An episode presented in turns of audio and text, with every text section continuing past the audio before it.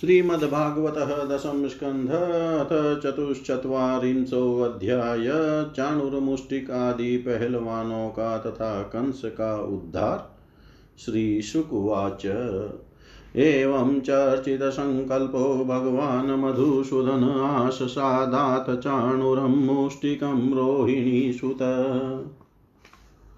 हस्ताभ्यां हस्तयोर्बद्ध्वा पदभ्यामेव च पादयो वीचकसतुरन्योन्यं प्रहसय्य विजिगीषया। अरत्निद्वै अरत्निभ्यां जानुभ्यां चैव जानुनि शिरः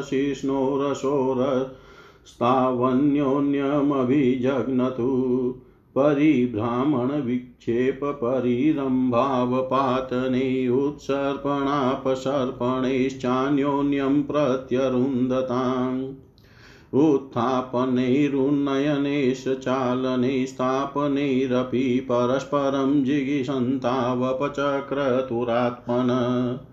तद्बलाबलवद्युद्धं समेता सर्वयोषित ऊचु परस्परं राजन् सानुकम्पावरुतश महानयं बता धर्म एषां राजसभासदां ये बलाबलवद्युद्यं रायोऽविचन्ति पश्यत।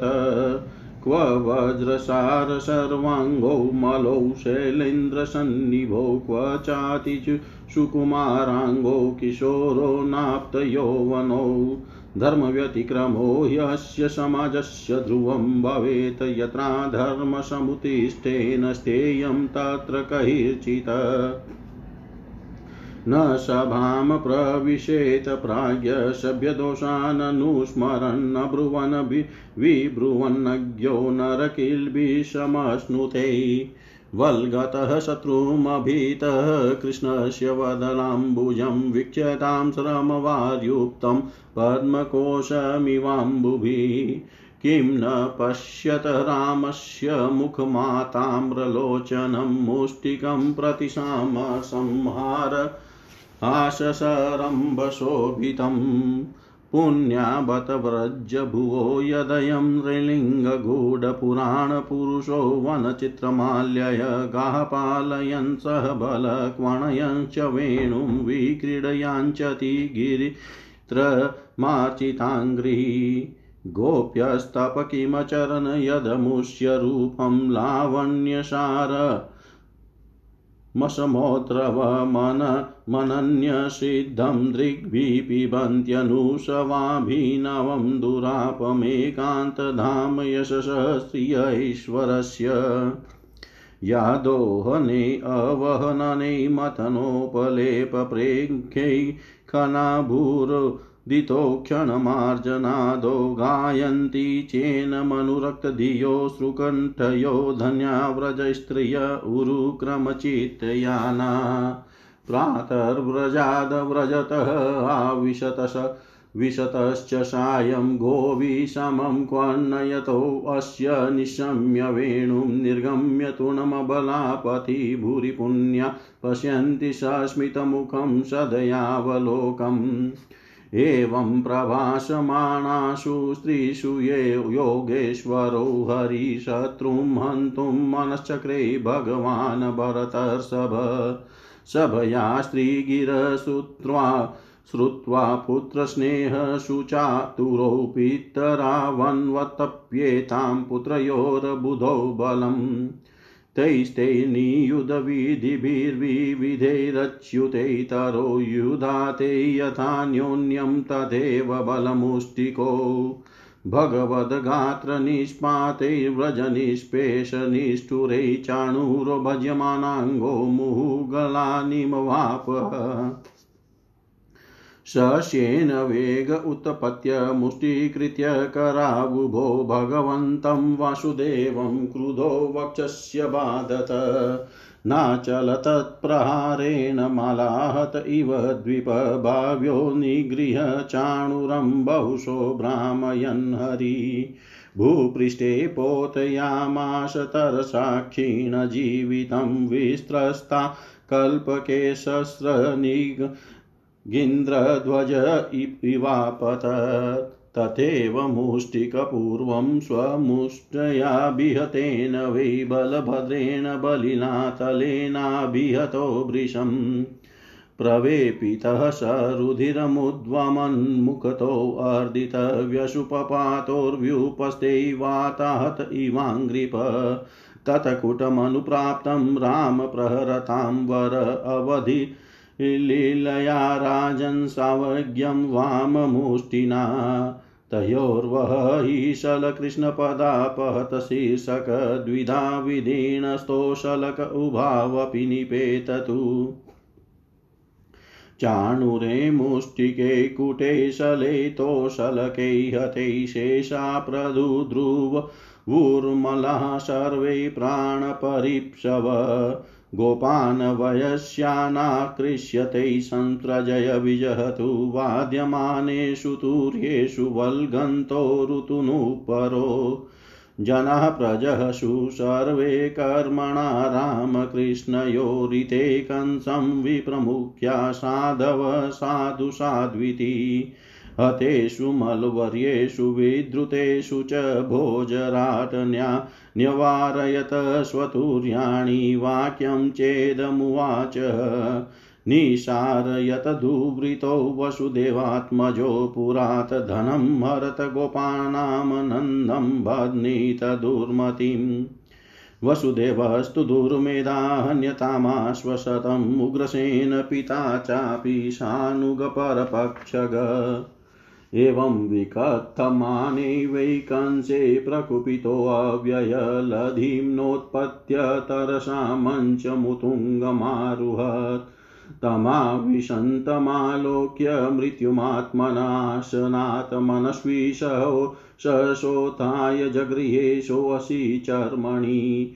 तं खड्गपाणिं विचरन्तमाशुषेण यथा दक्षिणसव्यमम्बरे समग्रहितदुर्विश ओग्रतेजा यथोरगं ताक्षसुतः प्रसह्य।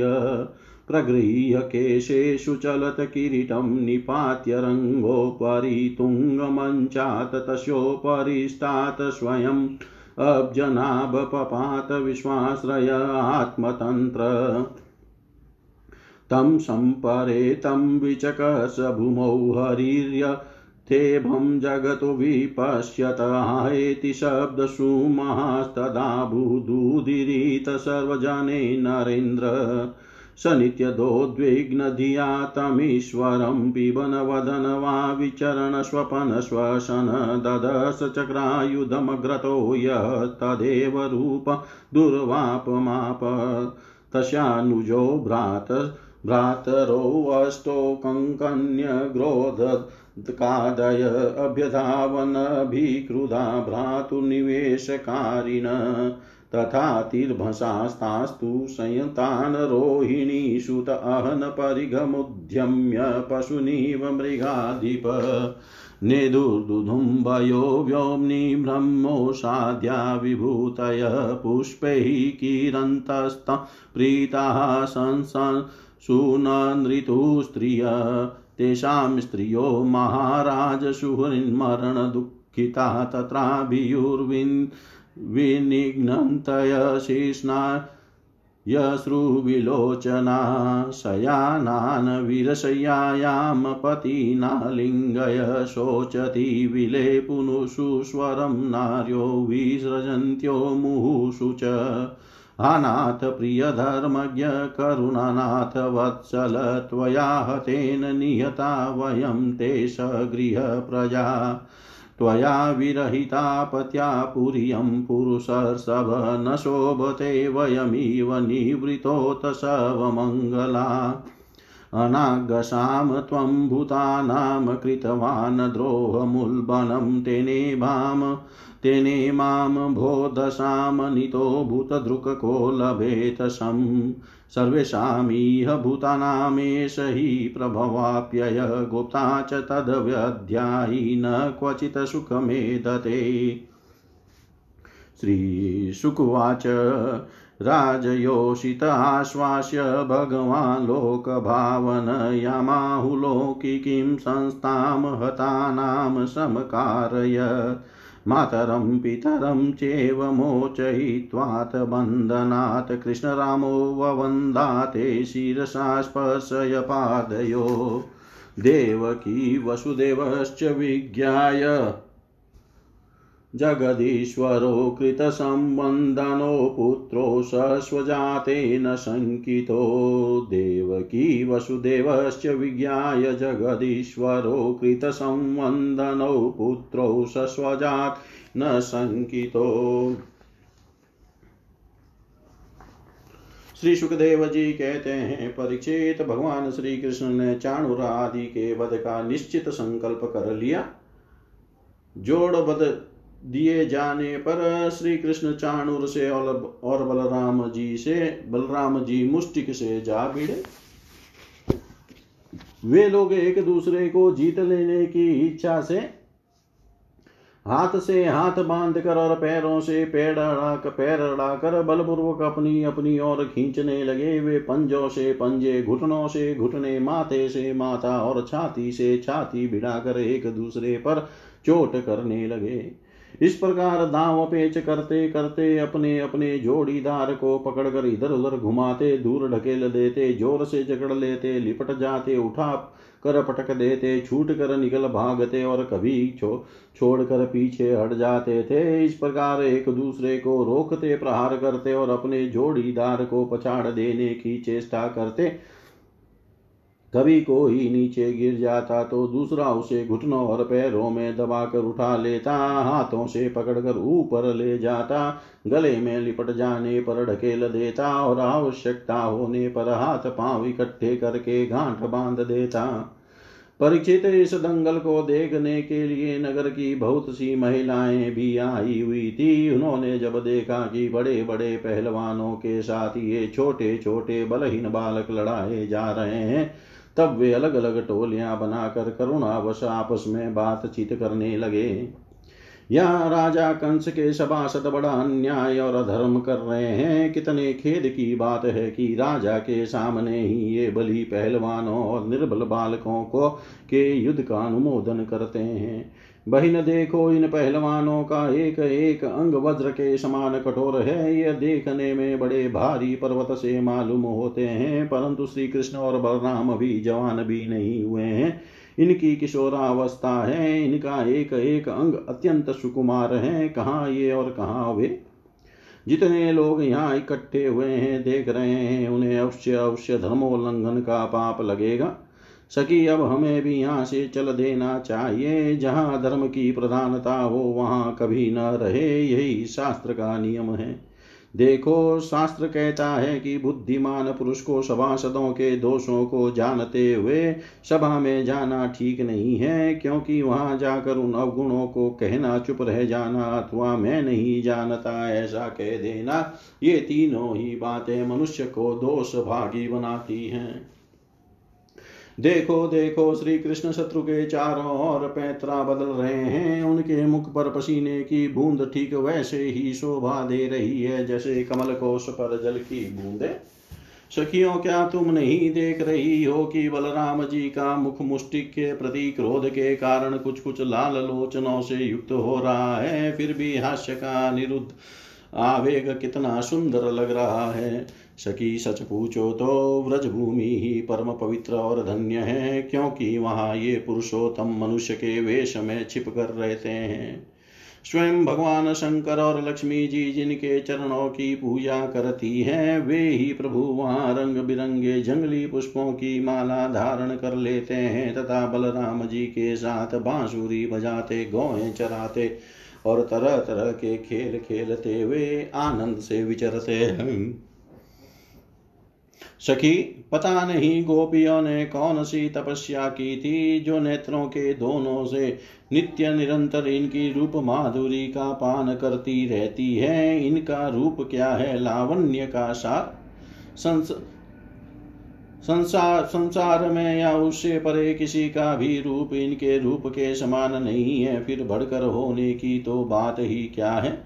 सो भी किसी के संवारने, सजाने से नहीं, गहने, कपड़े से नहीं, बल्कि स्वयं सिद्ध है। इस रूप को देखते देखते तृप्ति भी नहीं होती, क्योंकि यह प्रतिक्षण प्रतिक्षण नया होता जाता है। नित्य नूतन है, समग्र यश, सौंदर्य और ऐश्वर्य इसी के आश्रित है। सखियों, परंतु इसका दर्शन तो औरों के लिए बड़ा ही दुर्लभ है। वह तो गोपियों के भाग्य में बदा है। सखी, व्रज की गोपियाँ धन्य है। निरंतर श्री कृष्ण में ही चित लगा रहने के कारण, प्रेम भरे हृदय से, आंसुओं के कारण, गदगद कंठ से वे इन्हीं की लीलाओं का गान करती है। वे दूध धूते, दही मत्ते, धान कूटते, घर लीपते, बालकों को झुला झुलाते रोते हुए बालकों को चुप कराते, उन्हें नहलाते, धुलाते, घरों को झाड़ते बुआरते कहाँ तक कहें, सारे काम काज करते समय श्री कृष्ण के गुणों के गान में ही मस्त रहती हैं। ये श्री कृष्ण जब प्रातः काल गौ को चराने के लिए व्रज सेवन में जाते हैं और सायं काल उन्हें लेकर व्रज में लौटते हैं, तब बड़े मधुर स्वर से बांसुरी बजाते हैं। उसकी टैर सुनकर गोपियाँ घर का सारा काम काज छोड़कर झटपट रास्ते में दौड़ आती है और श्री कृष्ण का मंद मंद मुस्कान एवं दया भरी चितवन से युक्त मुख कमल निहार निहार कर निहाल होती है। सचमुच गोपियाँ ही परम पुण्यवती है।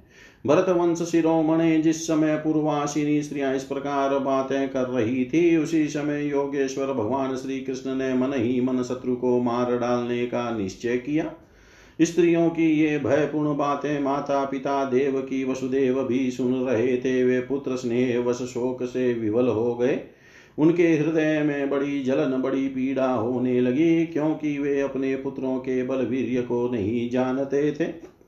भगवान श्री कृष्ण और उनसे भिड़ने वाला चाणुर दोनों ही भिन्न भिन्न प्रकार के दाव पेच का प्रयोग करते हुए परस्पर जिस प्रकार लड़ रहे थे, वैसे ही बलराम जी और मुष्टिक भी भिड़ गए।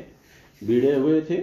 भगवान के अंग प्रत्यंग वज्र से भी कठोर हो रहे थे। उनकी रगड़ से चाणूर की रग रग ढीली पड़ गई। बाद बार बार उसे ऐसा मालूम हो रहा था, मानो उसके शरीर के सारे बंधन टूट रहे हैं। उसे बड़ी ग्लानी, बड़ी व्यथा हुई। अब वह अत्यंत क्रोधित होकर बाज की तरह झपटा और दोनों हाथों के घूसे बाँध कर उसने भगवान श्री कृष्ण की छाती पर प्रहार किया। परंतु उसके प्रहार से भगवान तनिक भी विचलित न हुए। जैसे फूलों के गजरे के मार से गजराज, उन्होंने चाणूर की दोनों भुजाएँ पकड़ ली और उसे अंतरिक्ष में बड़े वेग से कहीं घुमा, बार घुमाकर धरती पर दे मारा। परीक्षित चाणूर के प्राण तो घुमाने के समय ही निकल गए थे। उसकी वेशभूषा अस्त व्यस्त हो गई केश और मालाएँ बिखर गई। वह इंद्र ध्वज, इंद्र की पूजा के लिए खड़े किए गए बड़े झंडे के समान गिर पड़ा। इसी प्रकार मुष्टिक ने भी पहले बलराम जी को एक घूसा मारा। इस पर बली बली बलराम जी ने उसे बड़े ज़ोर से एक तमाचा जड़ दिया। तमाचा लगने से वह काँप उठा और आंधी से उखड़े हुए वृक्ष के समान अत्यंत व्यथित और अंत में प्राणहीन होकर खून उगलता हुआ पृथ्वी पर गिर पड़ा। ये राजन, इसके बाद योद्धाओं में श्रेष्ठ भगवान बलराम जी ने अपने सामने आते ही कूट नामक पहलवान को खेल खेल में ही बाएँ हाथ के घुस्से से उपेक्षा पूर्वक मार डाला। उसी समय भगवान श्री कृष्ण ने पैर की ठोकर से सल का सिर धड़ से अलग कर दिया और तौसल को तिनके की तरह चीर कर दो टुकड़े कर दिए। इस प्रकार दोनों धराशाही हो गए। जब चाणुर मुष्टिक कुटसल और तौसल ये पाँचों पहलवान मर चुके तब जो बच रहे थे वे अपने प्राण बचाने के लिए स्वयं वहाँ से भाग खड़े हुए। उनके भाग जाने पर भगवान श्री कृष्ण और बलराम जी अपने समवयस्क ग्वाल बालों को खींच खींच कर उनके साथ भिड़ने और नाच नाच कर भैरी ध्वनि के साथ अपने नुपुरों की झनकार को मिलाकर मल क्रीड़ा कुश्ती के खेल करने लगे। भगवान श्री कृष्ण और बलराम की इस अद्भुत लीला को देख कर सभी दर्शकों को बड़ा आनंद हुआ। श्रेष्ठ ब्राह्मण और साधु पुरुष धन्य है धन्य है, इस प्रकार कहकर प्रशंसा करने लगे। परंतु कंस को इससे बड़ा दुख हुआ, वह और भी चिढ़ गया। जब उसके प्रधान पहलवान मार मार डाले गए और बचे हुए सब के सब भाग गए, तब भोजराज कंस ने अपने बाजे गाजे बंद करा दिए और अपने सेवकों को यह आज्ञा दी अरे वसुदेव के इन दुष्चरित्र लड़कों को नगर से बाहर निकाल दो, गोपों का सारा धन छीन लो और दुबुद्धि नंद को कैद कर लो। वसुदेव भी बड़ा कुबुद्धि और दुष्ट है, उसे शीघ्र मार डालो और उग्रसेन मेरा पिता होने पर भी अपने अनुयायियों के साथ शत्रुओं से मिला हुआ है, इसलिए उसे भी जीता मत छोड़ो। कंस इस प्रकार बढ़ कर बकवाद कर रहा था कि अविनाशी श्री कृष्ण कुपित होकर फूर्ति से वेग पूर्वक उछल कर लीला से ही उसके ऊँचे मंच पर जाप चढ़े। जब मनस्वी कंस ने देखा कि मेरे मृत्यु रूप भगवान श्री कृष्ण सामने आ गए तब वह सहसा अपने सिंहासन से उठ खड़ा हुआ और हाथ में ढाल तथा तलवार उठा ली। हाथ में तलवार लेकर वह चोट करने का अवसर ढूंढता हुआ पैंतरा बदलने लगा। आकाश में उड़ते हुए बाज के समान वह कभी दाई और जाता तो कभी बाई और परंतु भगवान का प्रचंड तेज अत्यंत दुस्सह है। जैसे गरुड़ सांप को पकड़ लेते हैं, वैसे ही भगवान ने बलपूर्वक उसे पकड़ लिया। इसी समय कंस का मुकुट गिर गया और भगवान ने उसके केस पकड़कर उसे भी उस ऊँचे मन से रंग भूमि में गिरा दिया। फिर परम स्वतंत्र और सारे विश्व के आश्रय भगवान श्री कृष्ण उसके ऊपर स्वयं कूद पड़े। उनके कूदते ही कंस की मृत्यु हो गई। सबके देखते देखते भगवान श्री कृष्ण कंस की लाश को धरती पर उसी प्रकार घसीटने लगे, जैसे सिंह हाथी को घसीटे। नरेंद्र, उस समय सबके मुँह से हाय हाय की बड़ी ऊँची आवाज़ सुनाई पड़ी। कंस नित्य निरंतर बड़ी घबराहट के साथ श्री कृष्ण का ही चिंतन करता रहता था। वह खाते, पीते, सोते, चलते, बोलते और सांस लेते सब समय अपने सामने चक्र हाथ में लिए भगवान श्री कृष्ण को ही देखता रहता था। इस नित्य चिंतन के फल स्वरूप वह चाहे द्वेष भाव से ही क्यों न किया गया हो, उसे भगवान के उसी रूप की प्राप्ति हुई, सारूप्य मुक्ति हुई, जिसकी प्राप्ति बड़े बड़े तपस्वी योगियों के लिए भी कठिन है। कंस के कंक और न्यग्रोध आदि आठ छोटे भाई थे। वे अपने बड़े भाई का बदला लेने के लिए क्रोध से आग बबूले होकर भगवान श्री कृष्ण और बलराम की ओर दौड़े। जब भगवान बलराम जी ने देखा कि वे बड़े वेग से युद्ध के लिए तैयार होकर दौड़े आ रहे हैं, तब उन्होंने परिग उठाकर उन्हें वैसे ही मार डाला, जैसे सिंह पशुओं को मार डालता है। उस समय आकाश में दुमदुम्बिया बजने लगी। भगवान के विभूति स्वरूप ब्रह्मा शंकर आदि देवता बड़े आनंद से पुष्पों की वर्षा करते हुए उनकी स्तुति करने लगे। अप्सराएँ नाचने लगी। महाराज कंस और उसके भाइयों की स्त्रियाँ अपने आत्मीय स्वजनों की मृत्यु से अत्यंत दुखित हुई। वे अपने सिर पीटती हुई आँखों में आँसू भरे वहाँ आई वीर सैया पर सोए हुए अपने पतियों से लिपट कर वे शोक ग्रस्त हो गई और बार बार आँसू बहाती हुई ऊँचे स्वर से विलाप करने लगी। हा नाथ हे प्यारे, हे धर्मज्ञ, हे करुणामय, हे अनाथ वत्सल, आपकी मृत्यु से हम सबकी मृत्यु हो गई। आज हमारे घर उजड़ गए, हमारी संतान अनाथ हो गई। पुरुष श्रेष्ठ पुरी के आप ही स्वामी थे आपके विरह शेष के उत्सव समाप्त हो गए और मंगल चिन्ह उतर गए। यह हमारी ही भांति विधवा होकर शोभाहीन हो गई। स्वामी आपने निरपराध प्राणियों के साथ घोर द्रोह किया था अन्याय किया था। इसी से आपकी यह गति हुई। सच है जो जगत के जीवों से द्रोह करता है उनका हित करता है ऐसा पुरु, कौन पुरुष शांति पा सकता है? ये भगवान श्री कृष्ण जगत के समस्त प्राणियों की उत्पत्ति और प्रलय के आधार है। यही रक्षक भी है जो इनका बुरा चाहता है, इनका तिरस्कार करता है। वह कभी सुखी नहीं हो सकता। श्री सुखदेव जी कहते हैं, परिचित भगवान श्री कृष्ण ही सारे संसार के जीवन दाता है। उन्होंने रानियों को ढांढस बढ़ाया सांत्वना दी फिर लोक रीति के अनुसार मरने वालों का जैसा क्रिया कर्म होता है, वह सब कराया। तदनंतर भगवान श्री कृष्ण और बलराम जी ने जेल में जाकर अपने माता पिता को बंधन से छुड़ाया और सिर से स्पर्श करके उनके चरणों की वंदना की। किंतु अपने पुत्रों के प्रणाम करने पर भी देव की और वसुदेव ने उन्हें जगदीश्वर समझकर अपने हृदय से नहीं लगाया। उन्हें शंका हो गई कि हम जगदीश्वर को पुत्र कैसे समझें? इति श्रीमद्भागवते महापुराणे पारमहंस्यां संहितायां दशमस्कन्धे पूर्वार्धे कंसवधो नाम चतुश्चत्वारिंशोऽध्याय। सर्वं श्रीशां सदाशिवार्पणम् अस्तु। ॐ विष्णवे नमः, ॐ विष्णवे नमः, ॐ विष्णवे नमः। श्रीमद्भागवतः दशमस्कन्धः पञ्च पंचचत्वारिंशोऽध्याय श्री कृष्ण बलराम का यज्ञोपवित और गुरुकुल प्रवेश श्री शुकुवाच पितरावुपलब्धार्थो विदित्वा पुरुषोत्तम मा बुधीति निजां मायां तथा न जनमोहिनीम्। उवाच पितरावेत्य साग्रजः सात्वतर्षभ प्रस्रयावनतः प्रीणम्बः तातेति सादरम्। नाश्मतो युवयोस्तात् नित्योत्कण्ठितयोरपि बाल्यपौगण्डकैशोरा पुत्राभ्यां भवन क्वचित्। न लब्धो देवहतयोर्वासो नो भवदन्तिके यां बाला पितृगे हस्ता विन्दन्ते लालितामुदम्।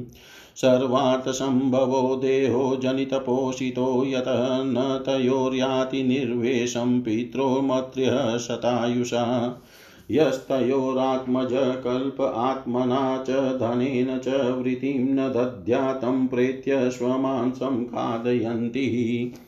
मातरं, पितरं, वृद्धं, भार्यां, साध्वीं, सुतं, शिशुं, गुरुं, विप्रं, प्रपन्नं च कल्पोऽभिभृच्छवसनमृत तनावकल्पयो कंसा नित्यमुद्विग्नचेतसो मोगमेते व्यतिक्रान्ता दिवसा वामनर्चतो ततः क्षन्तु महतस्तातमात नो परतन्त्रयो अकुर्वतोर्वां शुश्रूषां क्लिष्टयोर्दुहृदा वृशम् श्रीशुकुवाच इति मायामनुष्यस्य हरे विश्वात्मनो गिरा मोहितावङ्कमारोप्य परिष्वज्या पतुर्मूर्धम सिञ्चन्तावश्रुधाराभिस्नेहपाशेन चावृतो न किञ्चिदुचतु राजन् बाष्पकण्ठो विमोहितो। एवमाश्वास्य पितरो भगवान् देवकीसुतः मातामहं तुग्रसेनं यदुनाम करो नृपम्। आह चास्मान् महाराज प्रजाश्चाज्ञप्तुमहर्षि ययातिशापादयदुभिनाशितव्यं नृपासने मयि भृत्य उपासिने भवतो विबुधादय बलिमरन्तयवनता किमुत्तान्येन राधिपा सर्वान् स्वाञ्ज जातिसम्बन्धनान् दिग्भय कंसभयाकुलान् यदुवृष्णयन्दकमधुदासाः कुकुरादिकान् सभाजितान् समाश्वास्य विदेशा वासकर्षितान् न्यवासयत स्वगेहेषु वितैः सन्तर्पय विश्वकृत। कृष्णशङ्कर्षन्भुजैर्गुप्ता लब्धमनोरथा गृहेषु रेमिषे सिद्धा कृष्णराम गतज्वरा।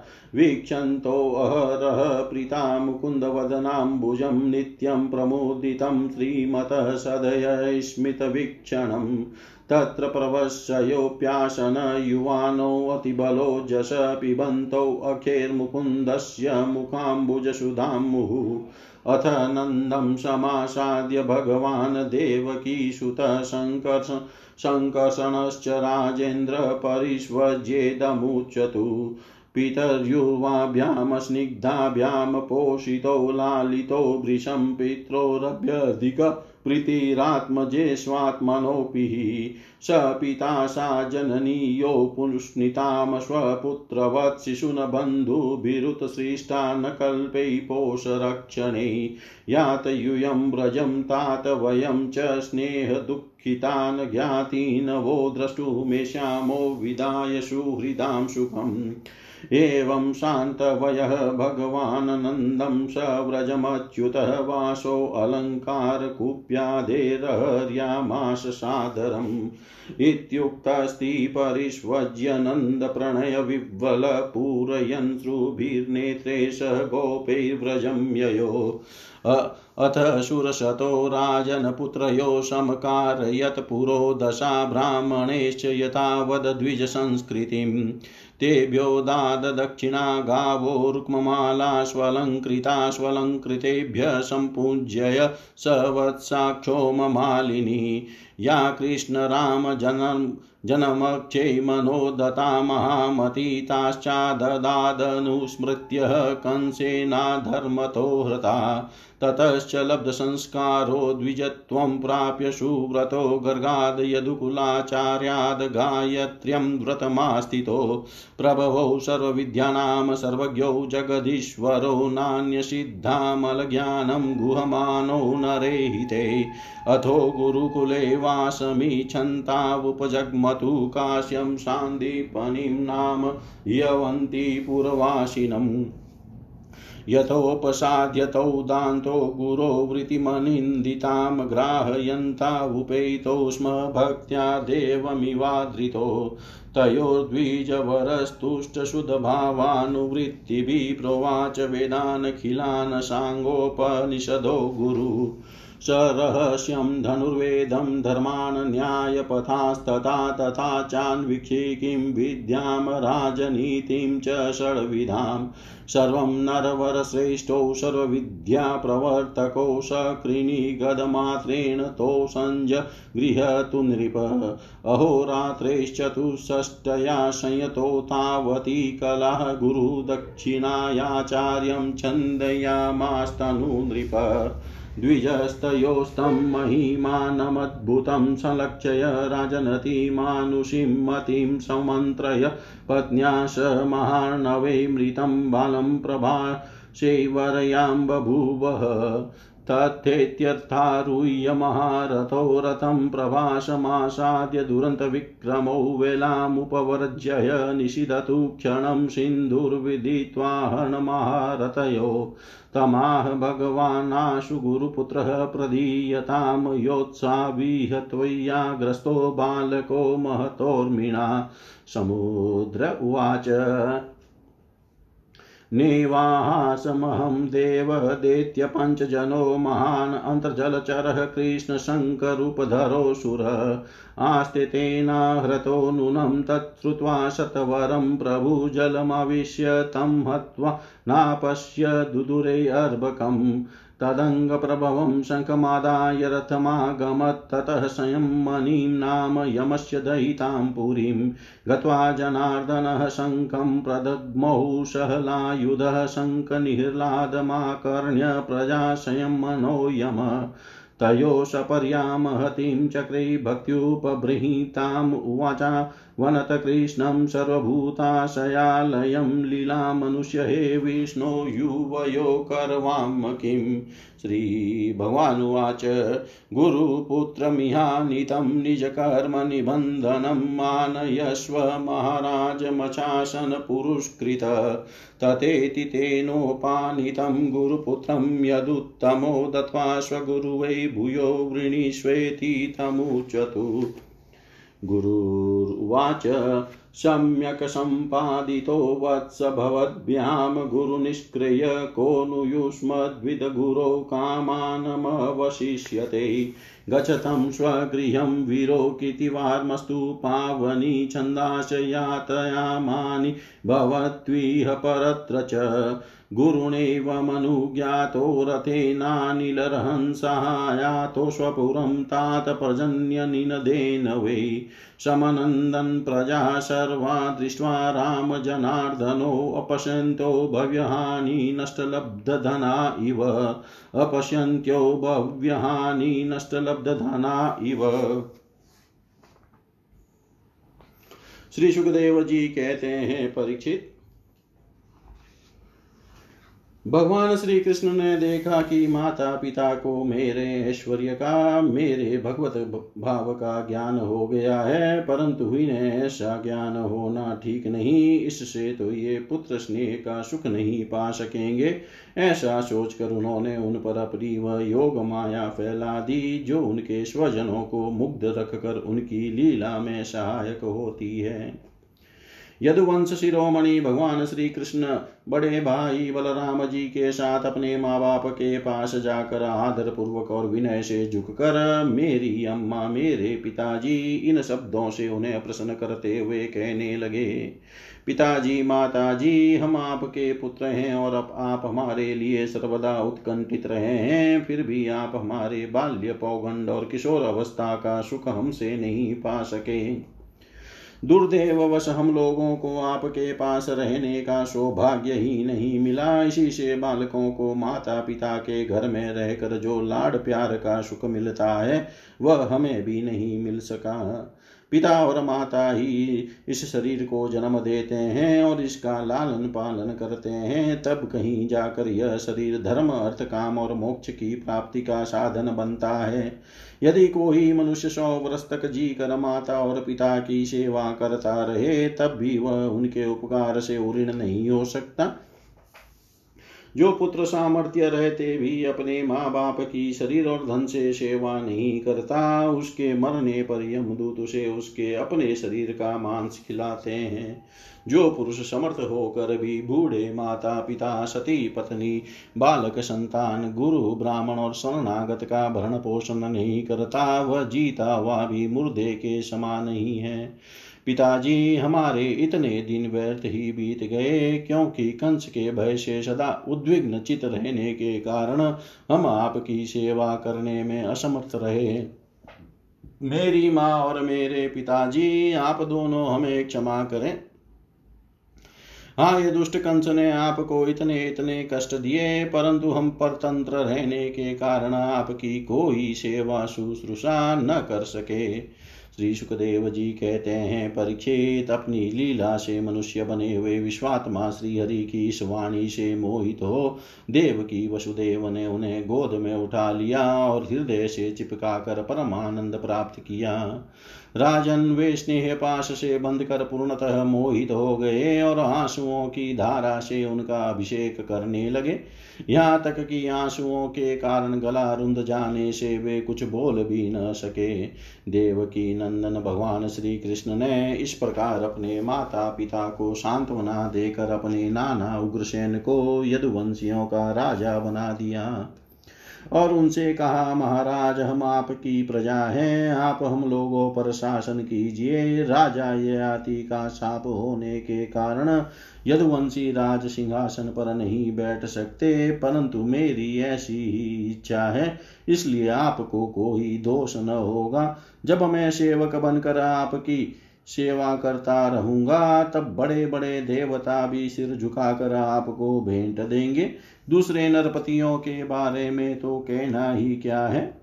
परीक्षित भगवान श्री कृष्ण ही सारे विश्व के विधाता हैं। उन्होंने जो कंस के भय से व्याकुल होकर इधर उधर भाग गए थे, उन यदु वृष्णि अंधक, मधु, दासा और कुकुर आदि वंशों में उत्पन्न समस्त सजातीय संबंधियों को ढूंढ ढूंढ कर बुलवाया। उन्हें घर से बाहर रहने में बड़ा क्लेश उठाना पड़ा था। भगवान ने उनका सत्कार किया सांत्वना दी और उन्हें खूब धन संपत्ति देकर तृप्त किया तथा अपने अपने घरों में बसा दिया। अब सारे के सारे यदुवंशी भगवान श्री कृष्ण तथा बलराम जी के बाहु बल से सुरक्षित थे। उनकी कृपा से उन्हें किसी प्रकार की व्यथा नहीं थी, दुख नहीं था। उनके सारे मनोरथ सफल हो गए थे, वे कृतार्थ हो गए थे। अब वे अपने अपने घरों में आनंद से विहार करने लगे।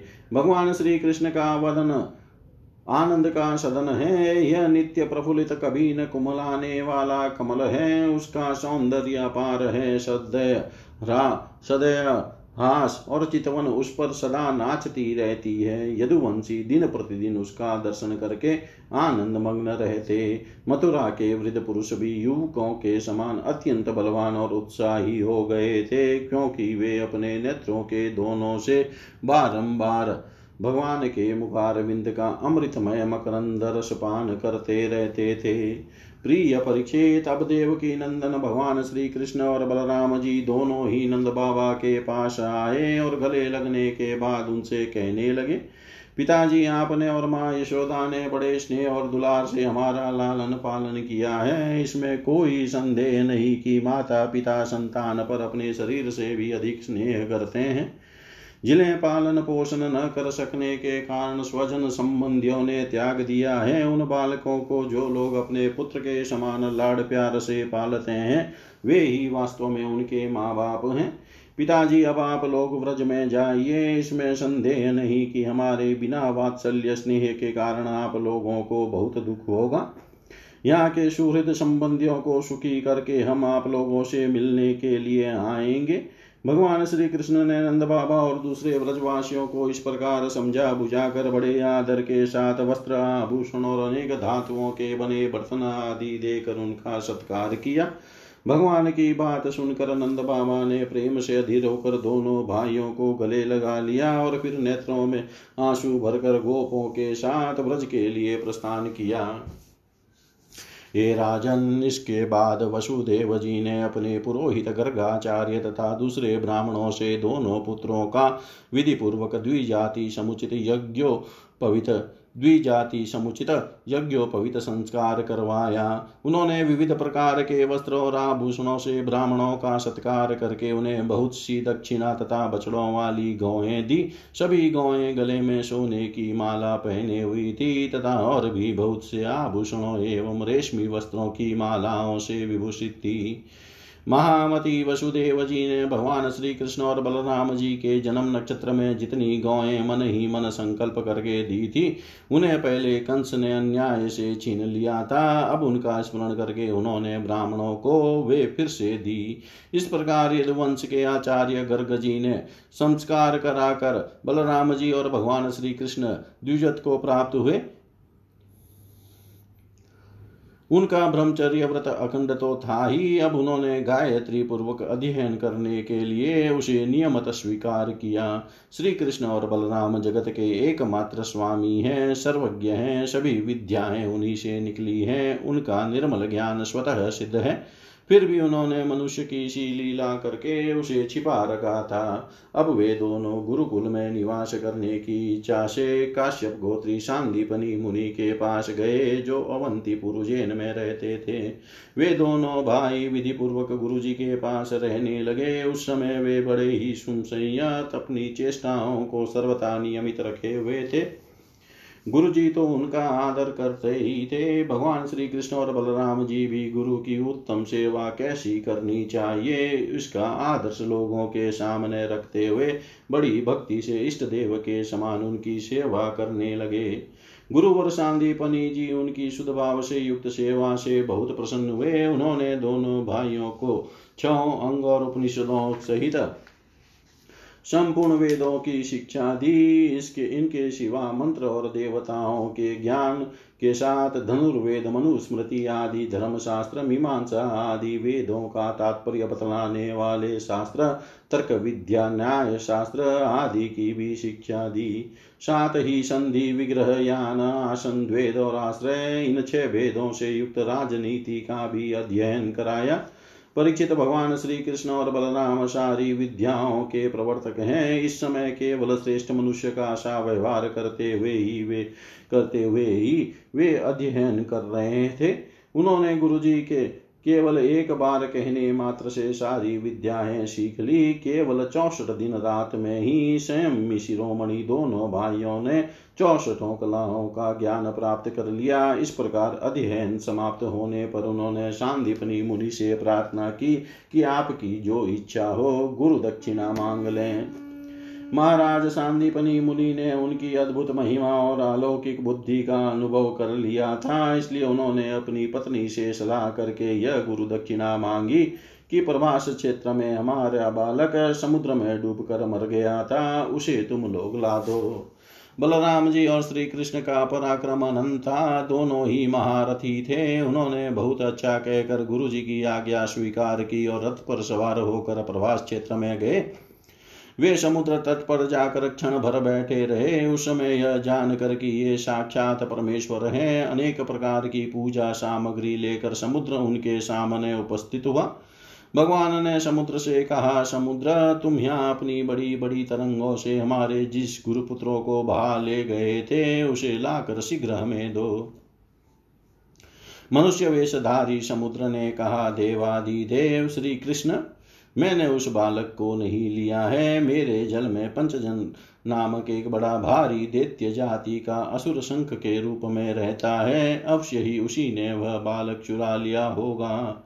समुद्र की बात सुनकर भगवान तुरंत ही जल में जा घुसे और शंकासुर को मार डाला, परंतु वह बालक उसके पेट में नहीं मिला। तब उसके शरीर का शंख लेकर भगवान रथ पर चले आए। वहाँ से बलराम जी के साथ श्री कृष्ण ने यमराज की प्रिय पुरी स्वयं मणि में जाकर अपना शंख बजाया। शंख का शब्द सुनकर सारी प्रजा का शासन करने वाले यमराज ने उनका स्वागत किया और भक्ति भाव से भरकर विधि पूर्वक उनकी बहुत बड़ी पूजा की। उन्होंने नम्रता से झुककर समस्त प्राणियों के हृदय में विराजमान सच्चिदानंद स्वरूप भगवान श्री कृष्ण से कहा लीला से ही मनुष्य बने हुए सर्वव्यापक परमेश्वर। मैं आप दोनों की क्या सेवा करूँ? श्री भगवान ने कहा, यमराज, यहाँ अपने कर्म बंधन के अनुसार मेरा गुरु पुत्र लाया गया है। तुम मेरी आज्ञा स्वीकार करो और उसके कर्म पर ध्यान न देकर उसे मेरे पास ले आओ। यमराज ने जो आज्ञा कहकर भगवान का आदेश स्वीकार किया और उनका गुरुपुत्र ला दिया तब यदुवंश शिरोमणि भगवान श्री कृष्ण और बलराम जी उस बालक को लेकर उज्जैन लौट आए और उसे अपने गुरुदेव को सौंप कर कहा कि आप और जो कुछ चाहे मांग लें। गुरु जी ने कहा, बेटा, तुम दोनों ने भली भांति गुरु दक्षिणा दी। अब और क्या चाहिए? जो तुम्हारे जैसे पुरुषोत्तम पुरुषोत्तमों का गुरु है, उसका कौन सा मनोरथ अपूर्ण रह सकता है? वीरों, अब तुम दोनों अपने घर जाओ। तुम्हें लोकों को पवित्र करने वाली कीर्ति प्राप्त हो। तुम्हारी पढ़ी हुई विद्या इस लोक और परलोक में सदा नवीन बनी रहे। कभी विस्मृत न हो, बेटा परिचित, फिर गुरु जी से आज्ञा लेकर वायु के समान वेग और मेघ के समान शब्द वाले रथ पर सवार होकर दोनों भाई मथुरा लौट आए। मथुरा की प्रजा बहुत दिनों तक श्री कृष्ण और बलराम को न देखने से अत्यंत दुखी हो रही थी। अब उन्हें आया हुआ देख सब के सब परमानंद में मग्न हो गए।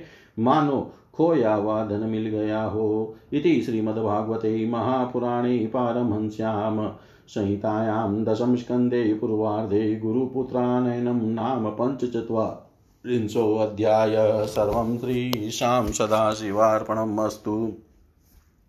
ॐ विष्णवे नमः ॐ विष्णवे नमः ॐ विष्णवे नमः।